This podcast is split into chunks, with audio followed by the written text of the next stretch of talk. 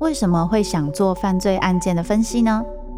我不是要去讨论其中的猎奇性，这些犯下重大刑案的人，他们可能就是我们身边都会出现的一般人，只是因为发生了一系列的无法承受之重，最终被内心的怪物所吞噬。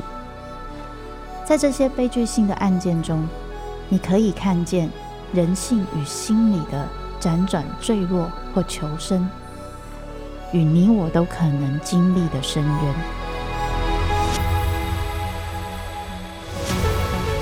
我是周慕姿，我的全新订阅节目《周慕姿读犯罪脚本》，被恶魔追逐的人，带你从心理学的角度探索人性的黑暗面。以及他们内心始终没说出口的挣扎。现在就到 Apple Podcast 以及静好听，搜寻周慕之读犯罪脚本，被恶魔追逐的人。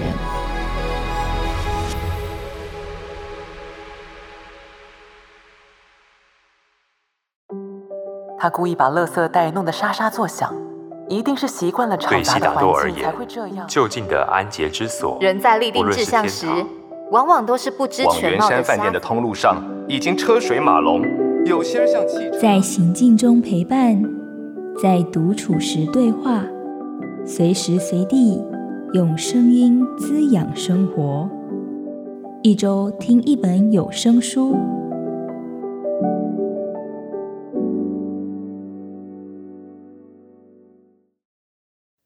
欢迎收听由静好听制作的《一周听一本有声书》。我是静好听的主播经济莹洁，今天要跟大家分享的有声书是《善良是一种选择》，只想做有意义的事，不活在别人眼光中。《善良是一种选择》的作者沈雅琪是一个国小老师，大家习惯称呼她沈老师或沈妈咪。沈老师的小女儿是学习迟缓儿，在学习过程中遇到许多学校老师的不公平对待。为了让更多老师了解特殊生的辛苦和努力，沈老师在全台湾各个学校跑透透做演讲，努力推广特殊生在普通班的融合教育。在《善良是一种选择》中，沈老师所描写的每一则故事，都来自他与社会底层家庭孩子的互动。也因此，在规划有声书主播的时候，我们邀请了声音亲切近人、能够瞬间拉近读者与文本距离的郑嘉如来进行诠释。果不其然，当嘉如念到作业没有完成，在教室频繁受处罚。学习能力与同学明显有落差，甚至放弃学习。这孩子现在会变成怎样？这一段的时候，我突然被拉回到三十年前，想起我的国中同学小魏。小魏的样子就像是一个中风过的老人。在新生报到那天，他被爸爸搀扶着，一拐一拐地走进教室。听同学说，他在小学的时候发生了一场很严重的意外，当时头部重创，从此导致身体的右半边不遂，连带的口语表达也不太清楚。除了身体上的障碍，小魏的学习状况也非常糟糕，大考啊、小考啊、随堂考啊，他的成绩几乎都是个位数。偏偏又遇上我们的英文老师。他可是出了名的爱打学生，小魏自然是逃不过他的藤条，几乎每堂英文课都被狂打，打到什么程度嘞？我到现在都还记得那个画面。英文老师一手死抓着小魏，一手猛挥他的藤条，最后他们两个人就在狭小的座位走道间绕圈追打。即使那时候，同学们也曾经挺身而出，向英文老师抗议。当下，老师也是既生气又尴尬的举着他的藤条走回黑板。可是，这同样的情况，在往后的每一堂英文课，还是持续上演着。其他的老师对小魏大多是睁一只眼闭一只眼，也不多做要求了。我们几个坐他附近的同学，有时候就会利用下课时间，一边玩一边闹的逼他背课文。没想到这招还真的管用诶。有几次他的国文默写几乎全对哦。那时候大家都超级开心的。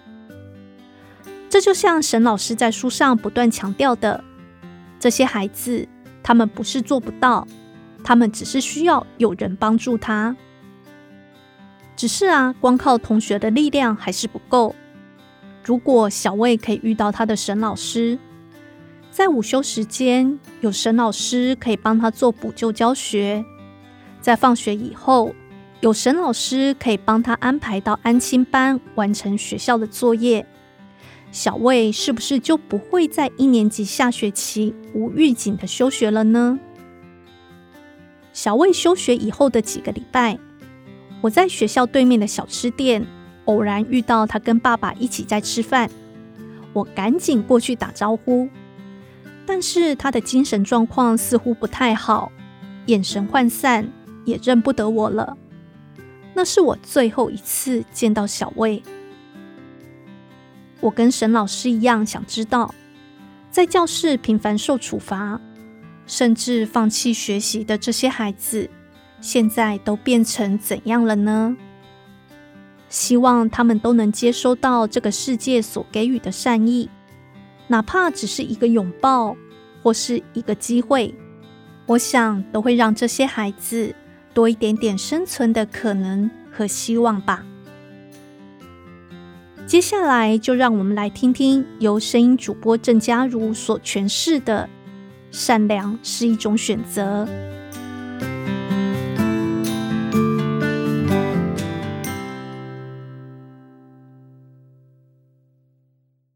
善良是一种选择，只想做有意义的事，不活在别人眼光中。作者：沈老师 and 沈妈咪，沈雅琪，远流出版，由郑嘉如为你读书。成为孩子的好运。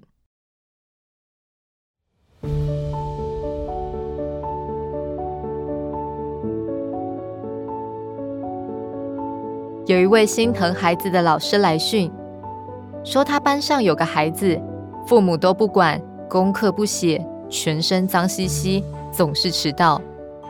这位老师对于家长缺乏功能感到非常生气，也很心疼孩子，来询问我都怎么反应或处理。遇到这样的孩子，我通常会先了解他的家庭状况，也确实有些父母真的分身乏术。或是自身难保。我记得有一年带五年级，才刚开学，有个男生常常迟到，身上有臭味，上课就睡觉。同学说他从中年级就这样了。问了这孩子，发现他的口语表达能力极差，一张开嘴就看到满口烂牙，臭气冲天。我打了好几通电话给他妈妈，好不容易。某天碰上妈妈工作的空档，才联络上。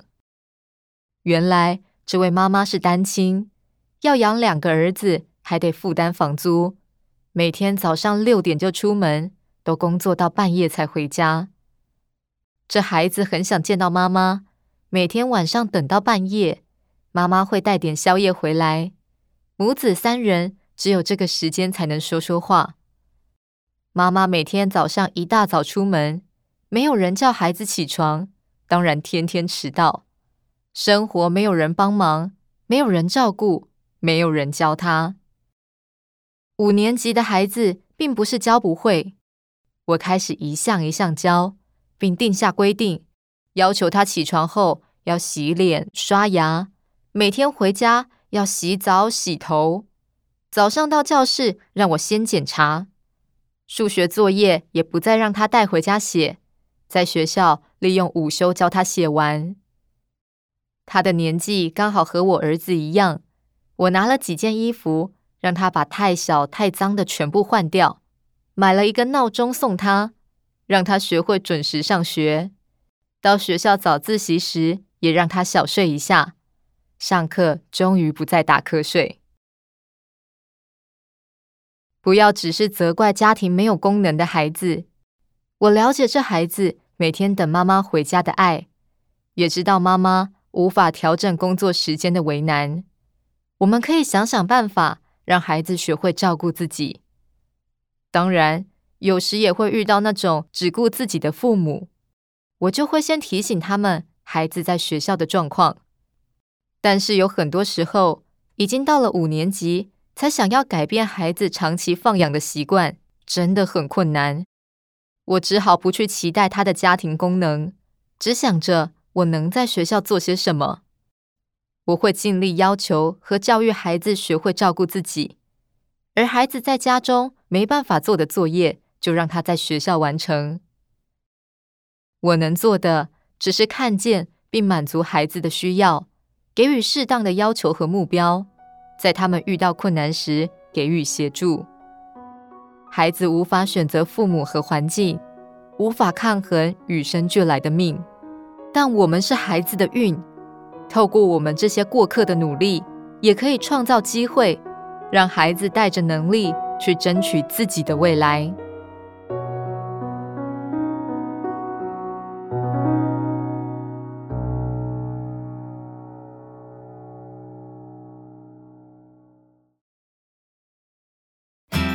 想听、爱听，就在静好听。